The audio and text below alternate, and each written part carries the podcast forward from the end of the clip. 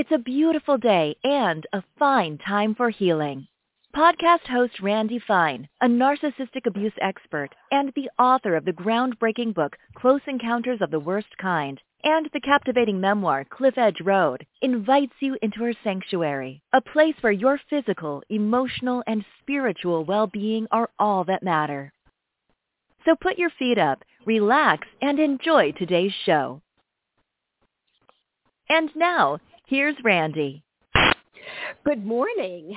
Thank you for tuning in to listen to A Fine Time for Healing. I am your show host, Randi Fine. You know, it's no secret that parenting has changed tremendously in recent years. The number of people becoming parents has dropped. The average age of first-time parents has increased. People are having fewer children and their kids are living most of their social lives online, not to mention how the pandemic has affected families globally.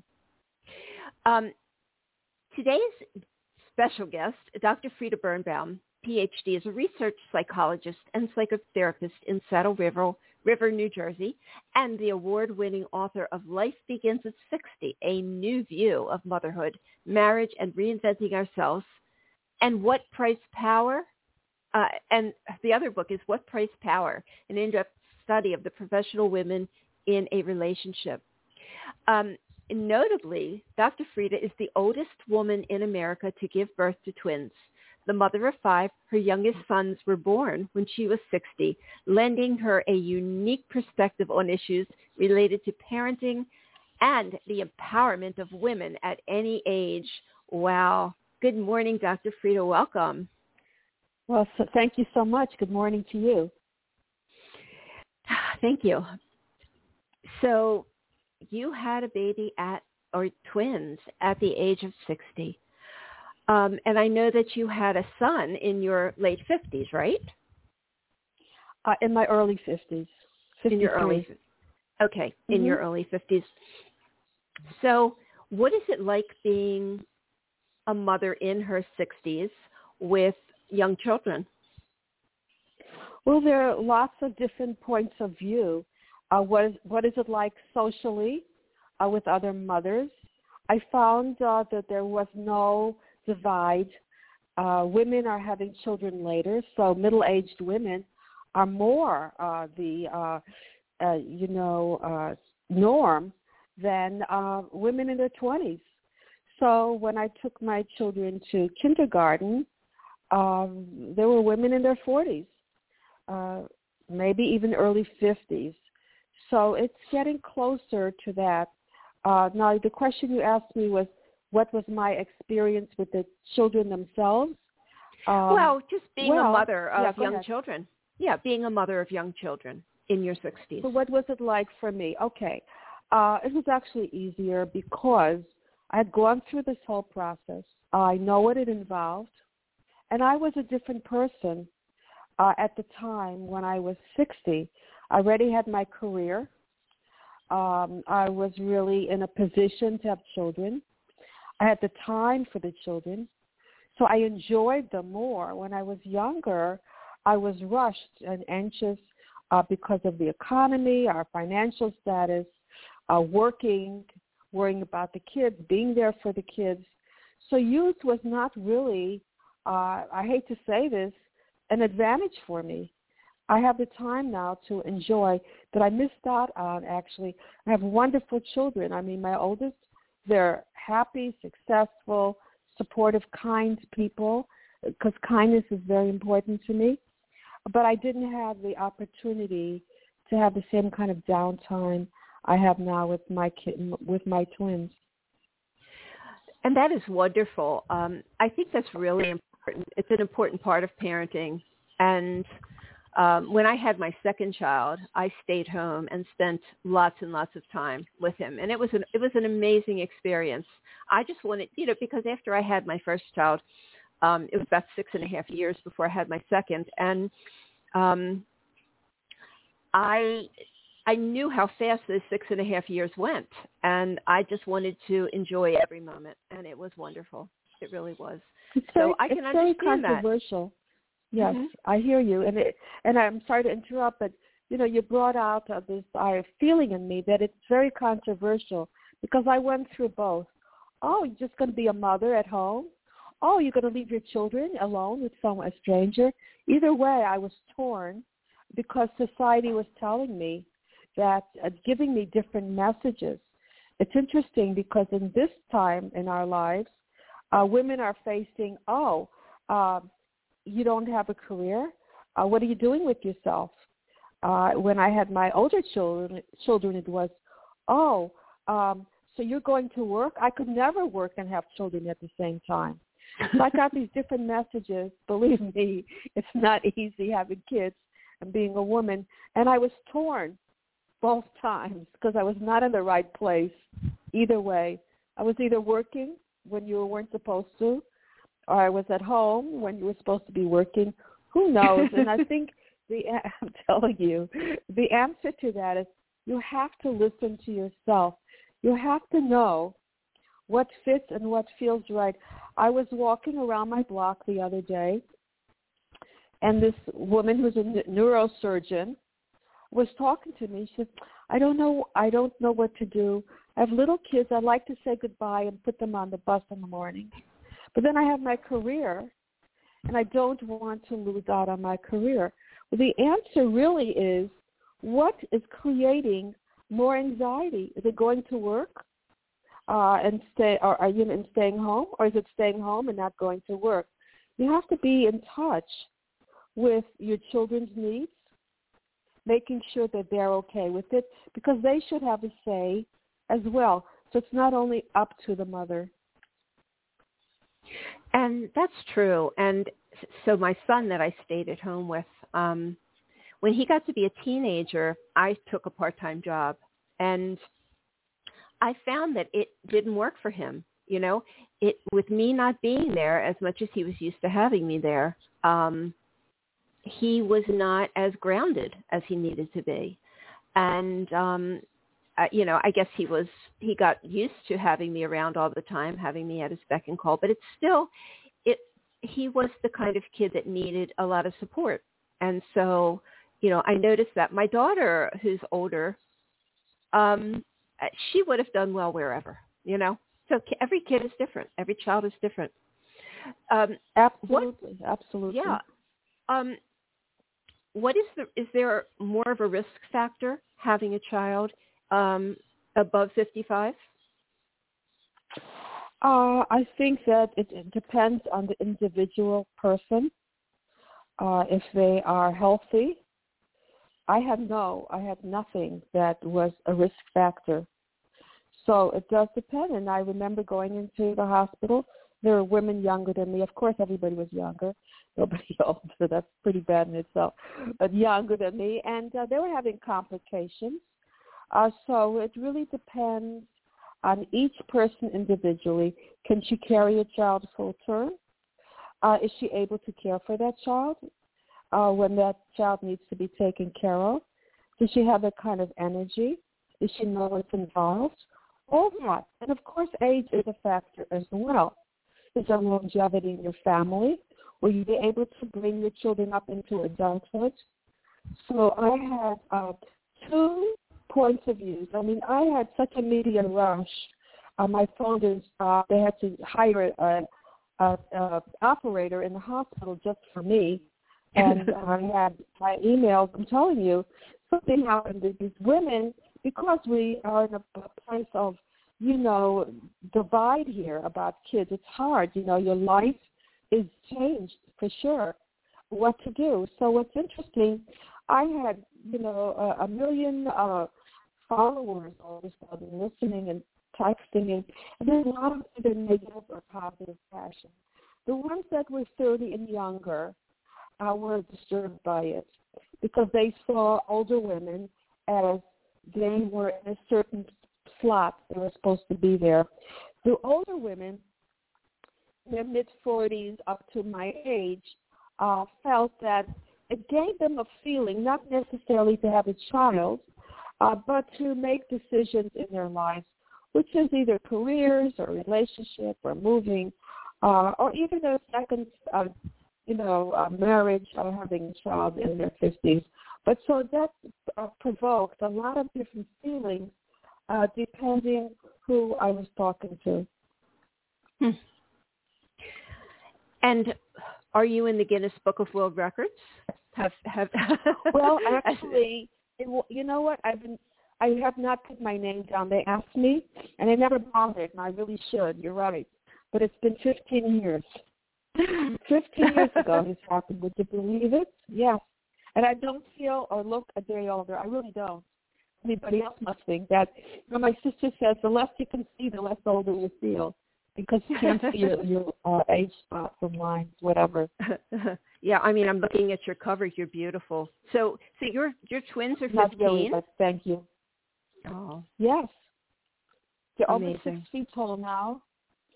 They're A students, and they're um, happy and sociable and uh, wonderful uh, human beings. I'm really very blessed, and uh, I'll tell you the truth. It was easier taking care of them now than what taking care of my older children when I was younger.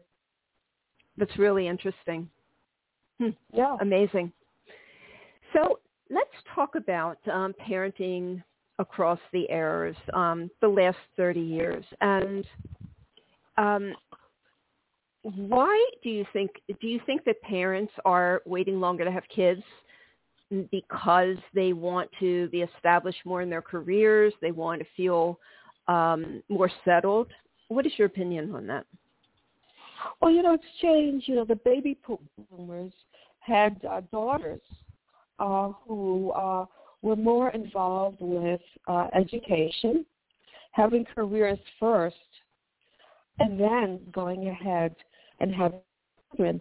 So those people had children later on, and it's something that with the in vitro, um, it's also helpful to have that.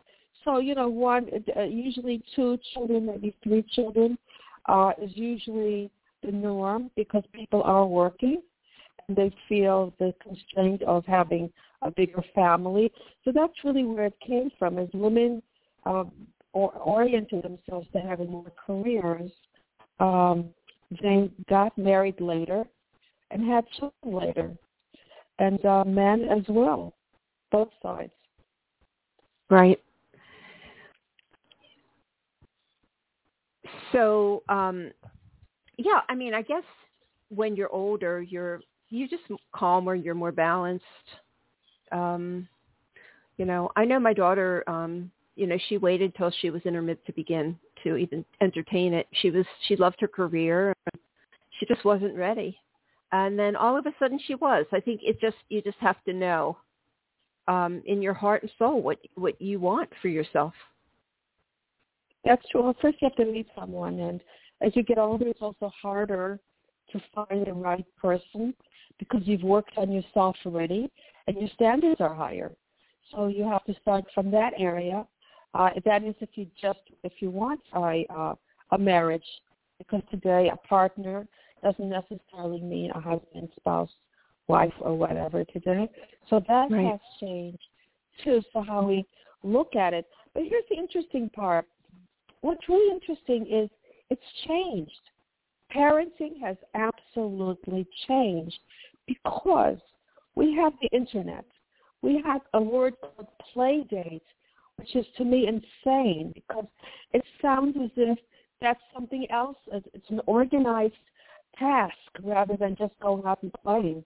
If you have a neighbor or somebody who has children your age, so we have to synchronize and carpool and and these kids are often tired after they go to school. So what's that all about? I mean, I'm tired at the end of the day. Don't they have time to have to themselves? In Europe, uh, they don't have play dates. The kids come home and they hang out. They come home at three. The parents come home at three, and they hang do things together, hike, sports, whatever. And then the other thing that's changed, I mean, so much has changed. Bullying has changed. We didn't have this prominence about bullying that we do today. Uh, helicopter parenting, uh, it's it's just immensely changed. I remember my kids going to school, putting some things on their posters. I could hardly detect what it was, but they did it. And then I came to class and with parents. It was, you know, distributing their posters. And I felt so uncomfortable. Everybody's posters looked like it was professionally done. So the competition has to do more with the parents than it does with the kids. And so that's a little offsetting because eventually the parents won't be there uh, and the kids won't do well. So those things, you education, uh, it's what school you're going to. Parents are bribing schools uh, to get in. My neighbor had to um, have somebody else take a test to get into college. I didn't know you could even get away with that. But to not today, you have pictures with that, that photos, uh, so they can see who you are, or driver's license. But the, the daughter failed anyway; she couldn't keep up with it. So those things have changed. Hmm. So I know for me, um, I knew that having two children would be perfect for me, that I could give each child everything that I wanted to give them. And I felt like I, if I had one more, that something was going to have to give. So I guess, you know, it's, it's important that um, you, rather than just going and having children, really know what it is that you want for those kids. How do you feel about that? I think you're right. You know, my mother had four children. And something has to do with the background that you're brought up in, the certain comfort level. So I always wanted that bigger family. My sister has four children. My other sister five children. So that played a big part. I, I for me, three was great. And then I, I saw that um, at the age of 50, uh, that I still felt young and vital, and I was going in a different direction in my life. I felt I could give more now than ever before. So the uh, the fact that I made this decision into having more kids had a lot to do with my background, um, and also I feel having more is easier because they interact with one another, and they help out with one another. So there, to me personally, uh, there was more energy uh, with uh, having that type of environment. So it's really a very personal thing, uh, on what it is that you feel your lifestyle needs wants to be like. There's some people want to have a life that's very family and to stay home with the family. That's great too, but you have to be true to yourself. Right. I mean, there is no perfect way to do this. It's only, um, but I think it's important that we think about these things rather than just bringing children into the world and then going, oh, okay, well, I'm going to have to, you know, compromise on this and compromise on that. I think it's it's the same thing with having pets, though. It's really the same thing. Um, tell me how social media has changed um, in the generate the generations um, of your children because I know it well, didn't exist yeah. when I first when I had my first child. Absolutely, it didn't exist. The choices were to go out and to have activities. So they would go play tennis. Uh, they would go uh, get together with their friends. Uh, they would do things after school uh, that was part of the school. So they were f- more physically involved. But you know, here's something that's interesting uh, social media today, although parents look at it as negative, is not necessarily negative because these kids uh, who seem like they're stuck in their rooms, especially boys, I hear this uh, problem all the time, uh, they're really connecting uh, around the world. Uh, they're learning about science and politics and uh, technical situations. So it's not necessarily what parents think that it is and they really are much more sophisticated and aware uh, than um, you know prior generations. But you know we're also talking about the negativity of internet, uh, and that is of the internet, and that is the bullying uh, that's going on. Um, that is the violence, uh, the gaming that's not necessarily good for them either, um, and they don't stay into in, uh, don't get involved with their environment. It's very important to be out there uh, in the fresh air and to be physically active because these kids are often not in shape and they need to get out there and be more physical. Right. And then and then it becomes extracurricular um, activities to do those things. So then they're tired because they're in all these different leagues and sports and everything so that they can be, you know, can have this physical activity. You know, it, it's true. interesting. Yeah, it's interesting. I um in my neighborhood there are probably 50 kids that are going to middle school. We have like three different communities wow. within within one community, and there's three bus stops. And I used to walk around, and it was amazing. Every child was looking down at their phone. And I remember waiting for the bus was such a fun time to like talk to my friends and catch up on things. And they're all in their own little worlds. And I can't believe that that would be healthy. It's very unhealthy. You know, they don't have to face the pressure of learning. It's developmental. You learn how to react. Uh, in the beginning, you're awkward. So they're not face, facing the awkward pressure. Not only that, when you're looking at someone face to face uh, rather than social media, you do learn how to react to their expressions, um, how to connect to another person uh, how to react to another person. So all these cues are missing and they are more socially awkward because of that. So, you know, there was a time when you weren't allowed to bring these things into school. Uh, you weren't allowed to bring your cell phones to school. Now you're allowed to bring your cell phones.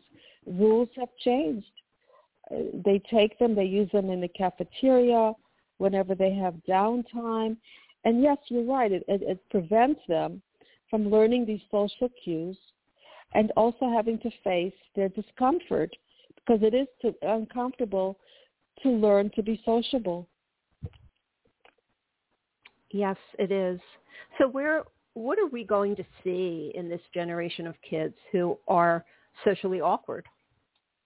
Where do you think that uh, where do you think we're headed with that?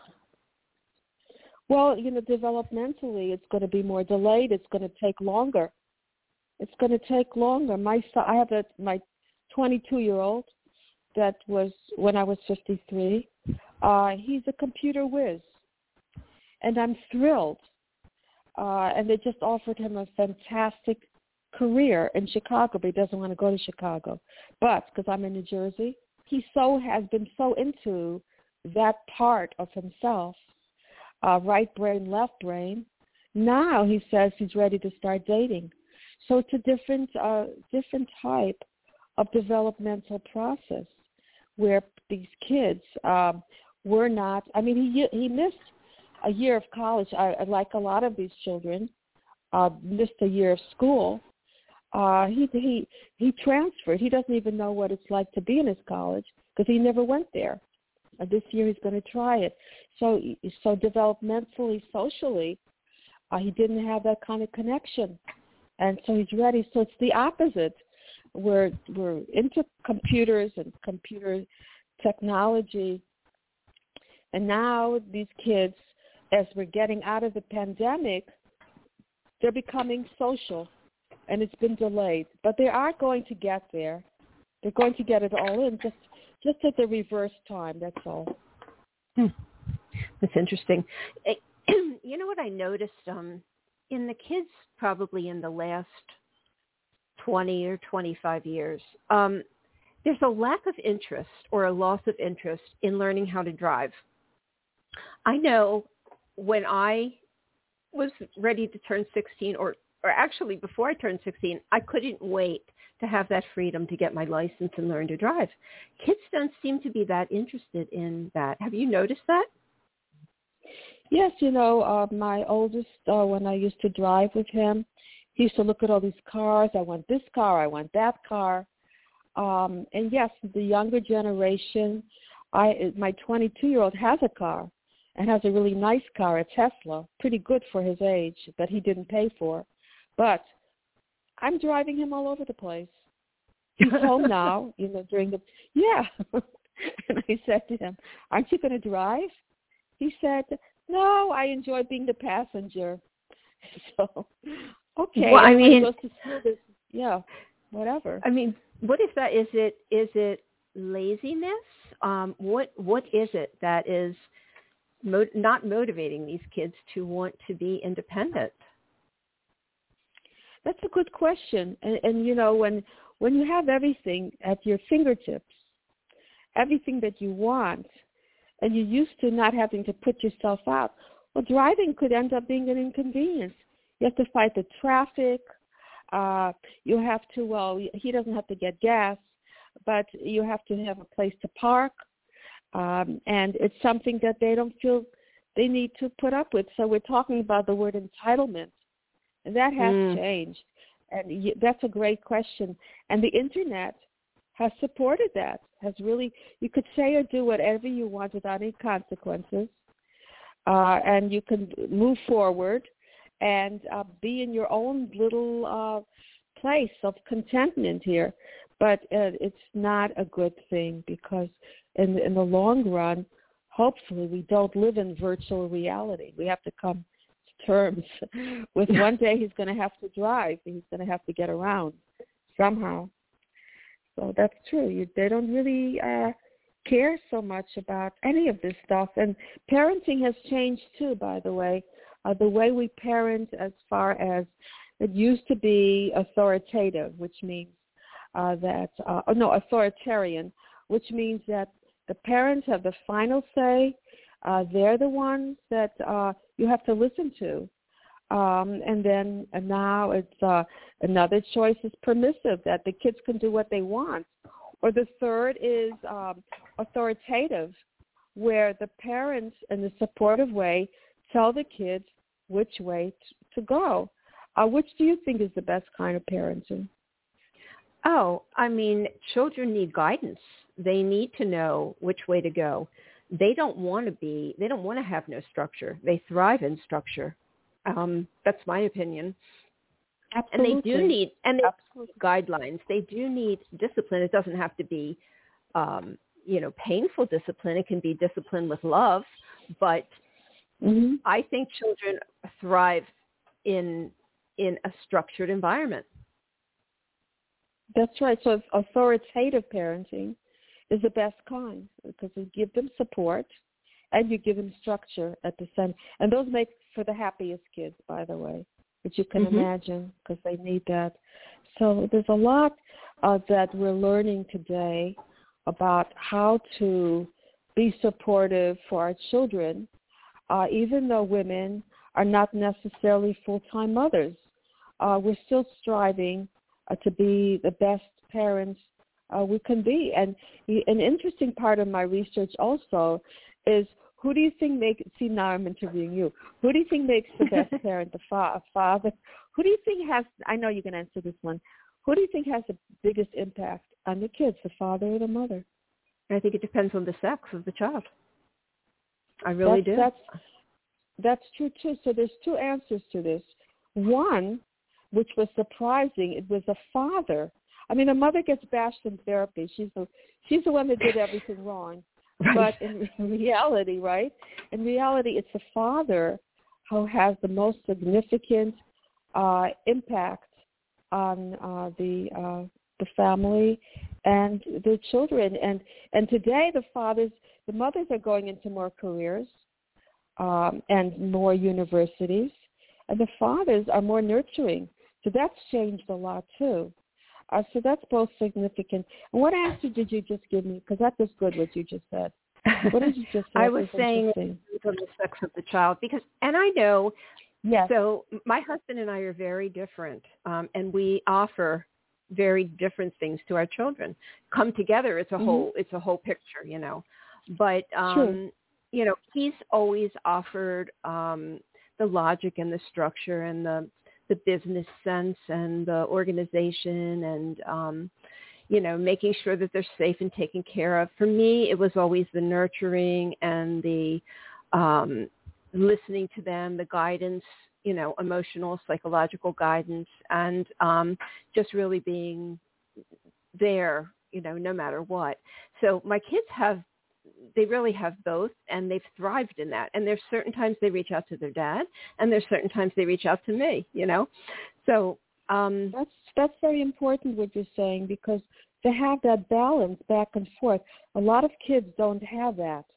And that's uh, very essential. And something interesting also, I'm sorry to interrupt because I just thought of this, and it's, it's important that children, um, thrive, when you're talking about thriving, the children, uh, boys, are affected by the way their mothers nurture them, and girls are affected by the way the fathers support them.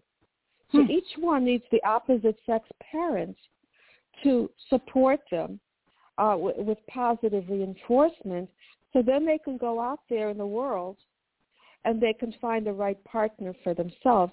And hopefully the parents know what they're doing and they find similar partners. So you just re- uh, reminded me of that. I'm sorry I interrupted you. No, that's okay. That's okay. I kind of was done.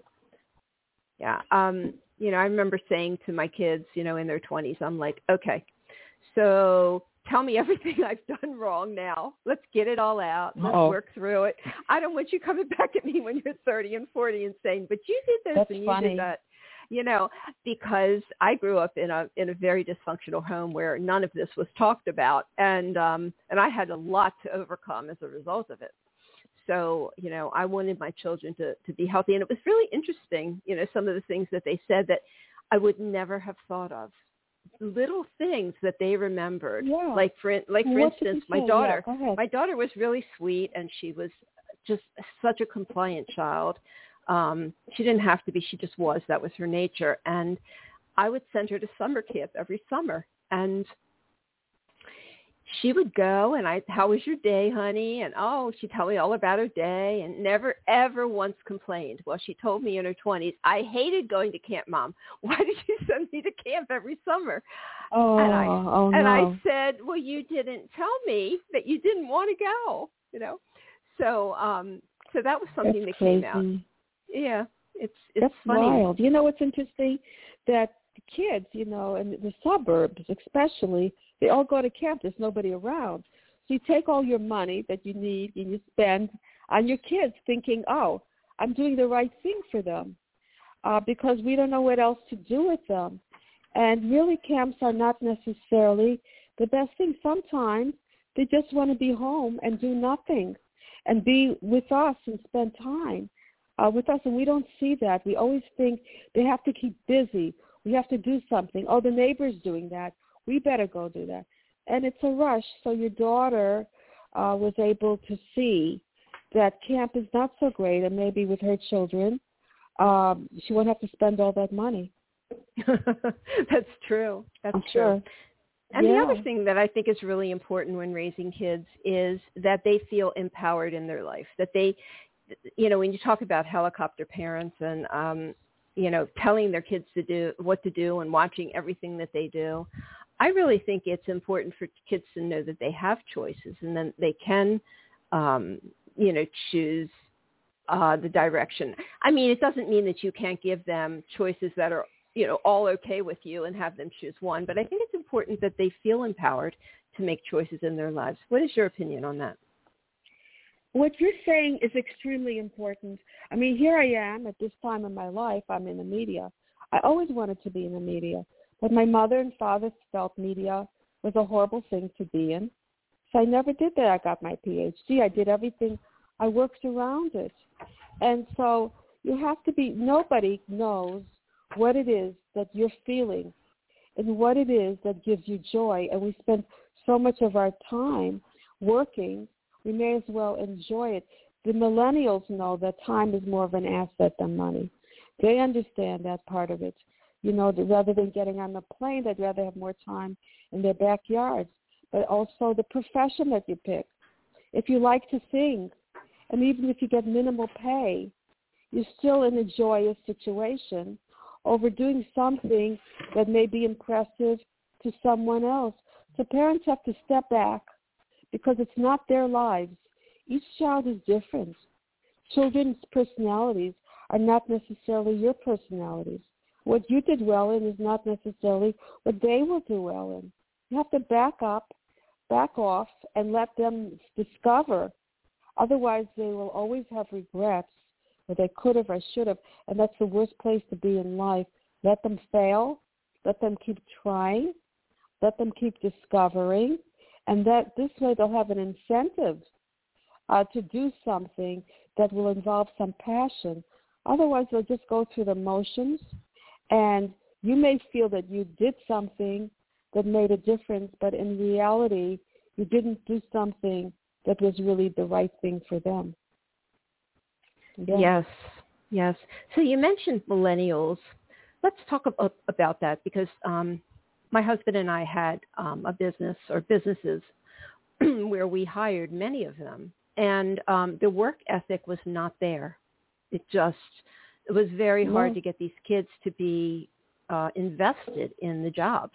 You know, like they my kids. Care. You know, they if, if they right, if they worked for somebody, it was like they're in business. They they gave it their best. What what is causing this attitude?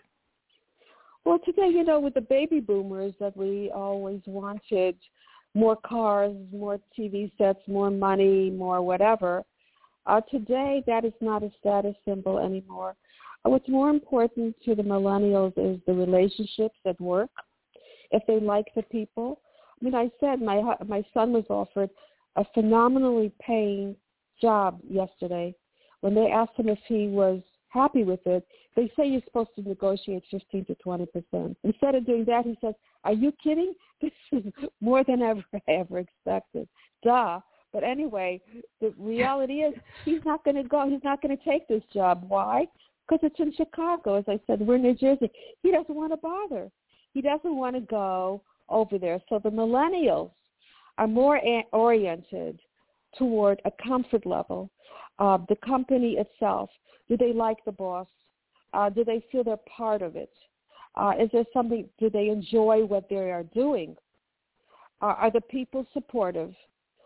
Uh, is the time the way they want it to be? They don't care about that stupid gold watch that they gave their lives to. Uh, they want to live their life now and they'd rather downsize and have uh, less possessions and travel and enjoy the family. So their orientation is completely different. I think it's a much healthier one. Really? You do? I do because um, it's not about how much money can you make. You know, they say, uh, believe it or not, you only need like seventy-five thousand dollars to be happy. Anything more, you get a better car. A car is a car. A house is a house. In our area, seventy-five wouldn't get you anywhere. I don't. So I don't know where they picked that number from. But yes, I do believe that after a certain amount, money can only do so much. I think it's the relationship. I think it's your lifestyle. I think it's uh, the fact that you are living a calm life a peaceful life, that's more important uh, than reaching the heights of success, unless unless you can enjoy that in the same way. If you really uh, feel there's a connection, that this is something that represents who you are, if you thrive on the accomplishments, then that's good too. As long as you're not stressed out and giving up your personal lifestyle for your career. See, I should remember that for my son. But go ahead. yeah, I'm surprised that he. I'm surprised I know everything on the phone. What? I'm surprised that he turned down that kind of money because what I've noticed is. Do you know um, how much it was? No. Should I tell you? Sure. A three hundred thousand. Oh my gosh! And he's not finished with and he's not finished with college yet. He has a year to go. Are you kidding me? I am not kidding you. I am not. I'm telling you, these kids are different. They're different than us. You know, we saw money, we would follow it. No, he's not going to follow it. He, no, he's not going to do that. And right. I said, "Are you?" This is what I said to him. Are you kidding me? He said, "I don't want to be far away from home. I'd rather be around here." So we'll see what he can get. But yeah, but you see that that's what happened with the uh, with the uh, pandemic. The kids were not developmentally involved socially; they were on the computers. So he became a computer whiz, and uh, wow. he was hired and did yeah because of this pandemic, he was so um, involved in knowing what he uh, became an expertise in this area. So did the good things, but socially not. But yeah, three hundred thousand dollars for a kid who uh and they said, What do you think of that? And he says, Are you kidding? That's a lot of money and I'm thinking, Why did you say that to them? Right. Maybe they give him I'm so greedy. Three hundred and right. I know. Um and uh, that you know, and another thing well, he probably thinks if I can get this so easily, if three hundred thousand is coming to me so easily, then maybe I can stay here and get that kind of money. But you know, when you're working well, in a big city, no. you need more money. Yeah. You need more money. And if he were in Chicago where they he would be traveling all the time to come here, uh, you know, and the expense of it in a big city, as you say, and eating out all the time, which he'll do here anyway. But uh, you're right. You do the more you make, uh, the more you spend on who knows what. I don't even know right. what it is, but it, it's uh, it's not really that essential. But yes, but that's how the millennials feel. They don't feel money is that important. Really, it's changed. And another thing that I've noticed is that they think that they're going to go out there and get the top job without working their way up. In other words, they don't want to start at, you know, an entry level. They just they want to start right at the top and they're not they don't have that patience to sort of work their way up the ladder, you know, to get to where um you know, they're successful. Um That's and true. and I That's true. yeah. Mm-hmm. Well, they're working. Uh, that's true. They want to be there already, uh, but uh, they are more competitive uh, in school. They are more. They're competitive uh, with each other in school, so that's good. So there's a sense of competition, but then again, uh, when they have to go out there, like my son worked very hard uh, as an intern this summer. That's why they hired him because he interned there. But he said it's a lot, a lot of work. And yes, a lot of kids don't want to do that kind of work. Uh, they would rather uh, do something and get paid less. But it doesn't mean they're less happy. And we have to understand that it's all where what your take on your future and how you what you want your life to be. Now, some people want to have that house and that car and the family, and they're in bliss. Some people want more than that. Um, my daughter, my older daughter, who's dating, uh, some of these guys, their expectations are really uh, crazy. I mean, they want each person to make 250 a year and they want to have homes everywhere. They want to travel. They want to whatever it is. So that's another set, but she's from a different generation. And the younger generation, now we're talking about the 15-year-olds. That's a whole different generation because they're not as invested in learning. Now, my, they're fortunate that they get A's, but they're not as invested. It's not as important because the pandemic is over. So they can socialize more now. They can get out there more now. Um, and so that balance, and that's also a pull with children. You know, do we socialize? Do we become popular? To become good students? And you're pulled, you know, commercially you're pulled. Then you go to school, you're pulled in a, a different direction. So the pandemic helped to become better students. And now developmentally, my younger set is progressing because the pandemic is over and they don't have to do it through, through virtual. They can, they can go to school and um, they can be aware of girls and then they can go out in groups and they're doing things now that the other generation because of the pandemic did not do. So will they be as good as students? I don't know about that. You can't be everywhere but that's part of life too. It's a dilemma. Right. I mean, I think there's, yeah.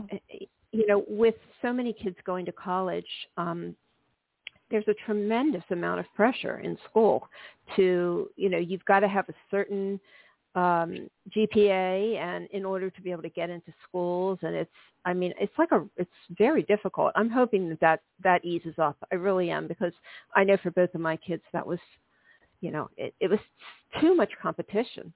My daughter, by the time she graduated, yeah, she was um she was in the fifth of her class. She fifth at the top of the class. She was never had less than an A, and when she finished her four years of college, she was burnt out because she had put so much into um you know her her uh, grade school um uh, you know grades. And um it took her a couple of years before she decided to go back and you know go for her masters when she was already kind of settled. But it was so much. It was you know it, it, it just was what is what is yeah. your master's in?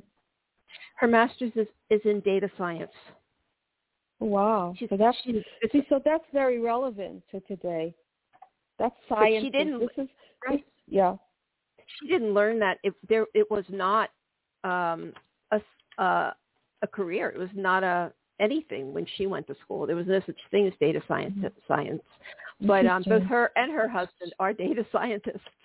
So um, talk wow, about finding your match. That's wild. That's great. She found the right guy for herself. I know. But uh, that's yeah, that's that's I love that. That's a great story. Uh, yeah, but it's true. You know, um, uh, school and the pressure it puts on you and the preparation you have to make for it is really uh, so exaggerated. You're right. I hope that they have less of that pressure uh, to deal with. And then again, it depends uh, what uh, your background is and where you live. I know my neighbors, they had all these tutors, uh, and they had one of them, believe it or not, spent $10,000 to prepare his child to get into a good college. Oh my gosh! Uh, with a mentor, yeah, that dealt with admissions uh, with these Ivy League schools. So yeah, it, it just upsets me not to think about the disadvantage or the advantage people have over each other, uh, having to do with money, depending on what school uh, your child goes to, and that is something that is legit.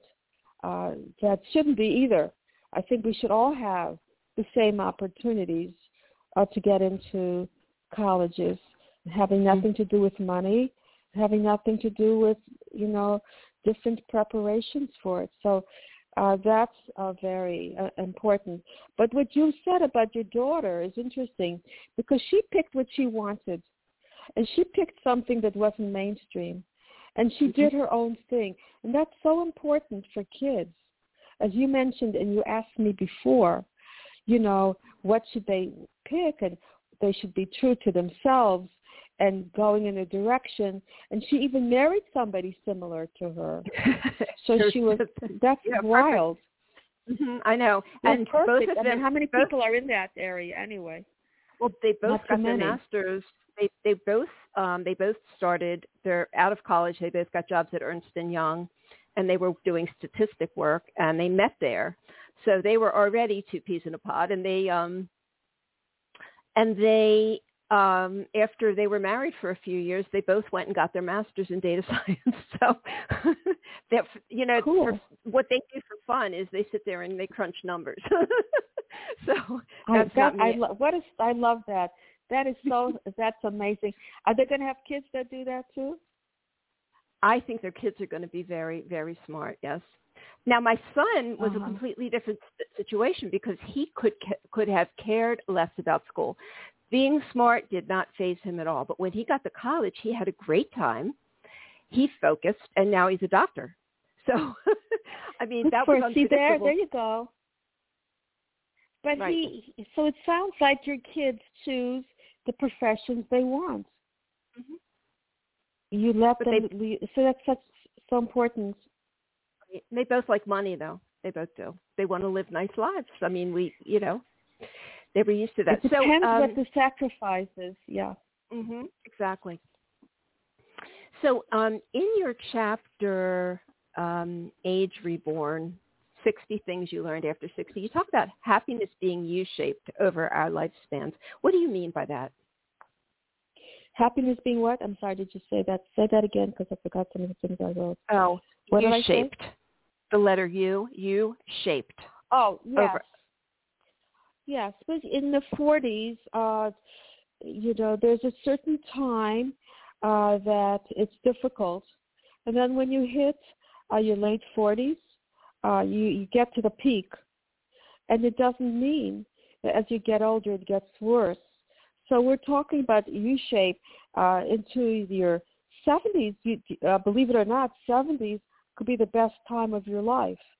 And as you get older, and maybe with frailty, um, and it interferes with your thought process, that's when it does decline. But people should know that it just does keep getting, getting better. Uh, in your teens, uh, that's the bottom which uh, you, are developing and learning. Uh, that, that's a rough spot. Uh, once you get into the 20s, better, the 30s it gets better, the 40s, and it keeps going till that U curve, you know, as it, it, it goes down, uh, but not until into your 70s, uh, your 80s, um, and if you live long enough into your 90s.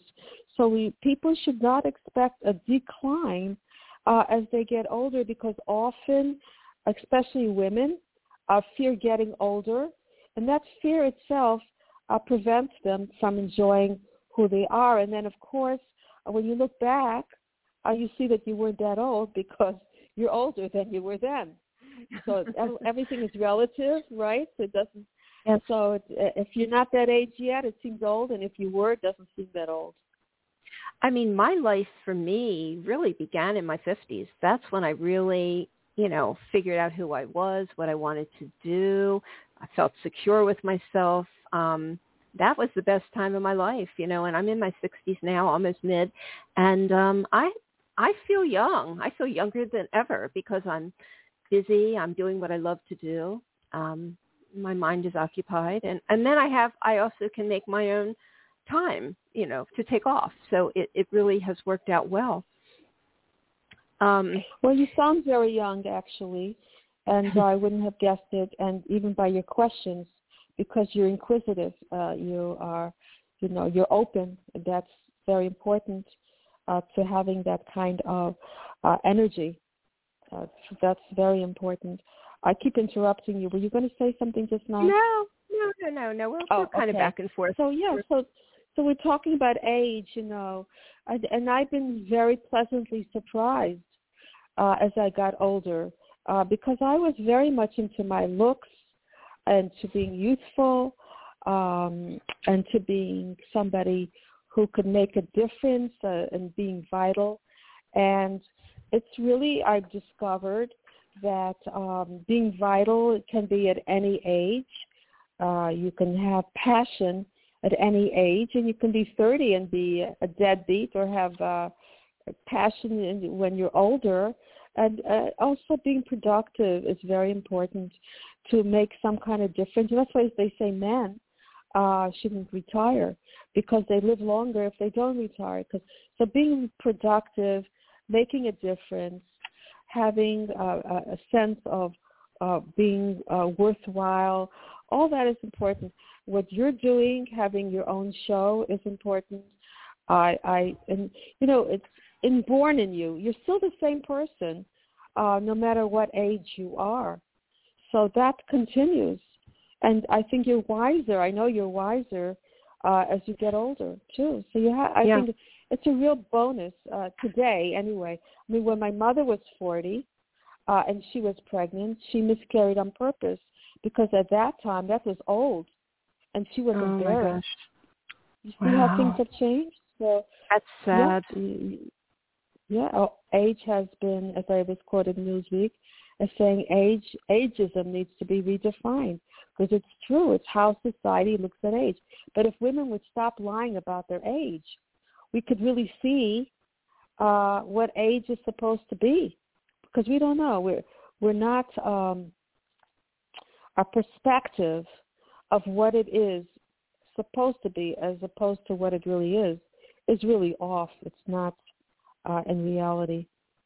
Mm-hmm. It's changed so you. much, so drastically so drastically. Even a woman in her 60s or even 70s uh, are, are very vital. A lot of actresses, Meryl Streep, uh, Goldie Hawn. I mean, they're out there.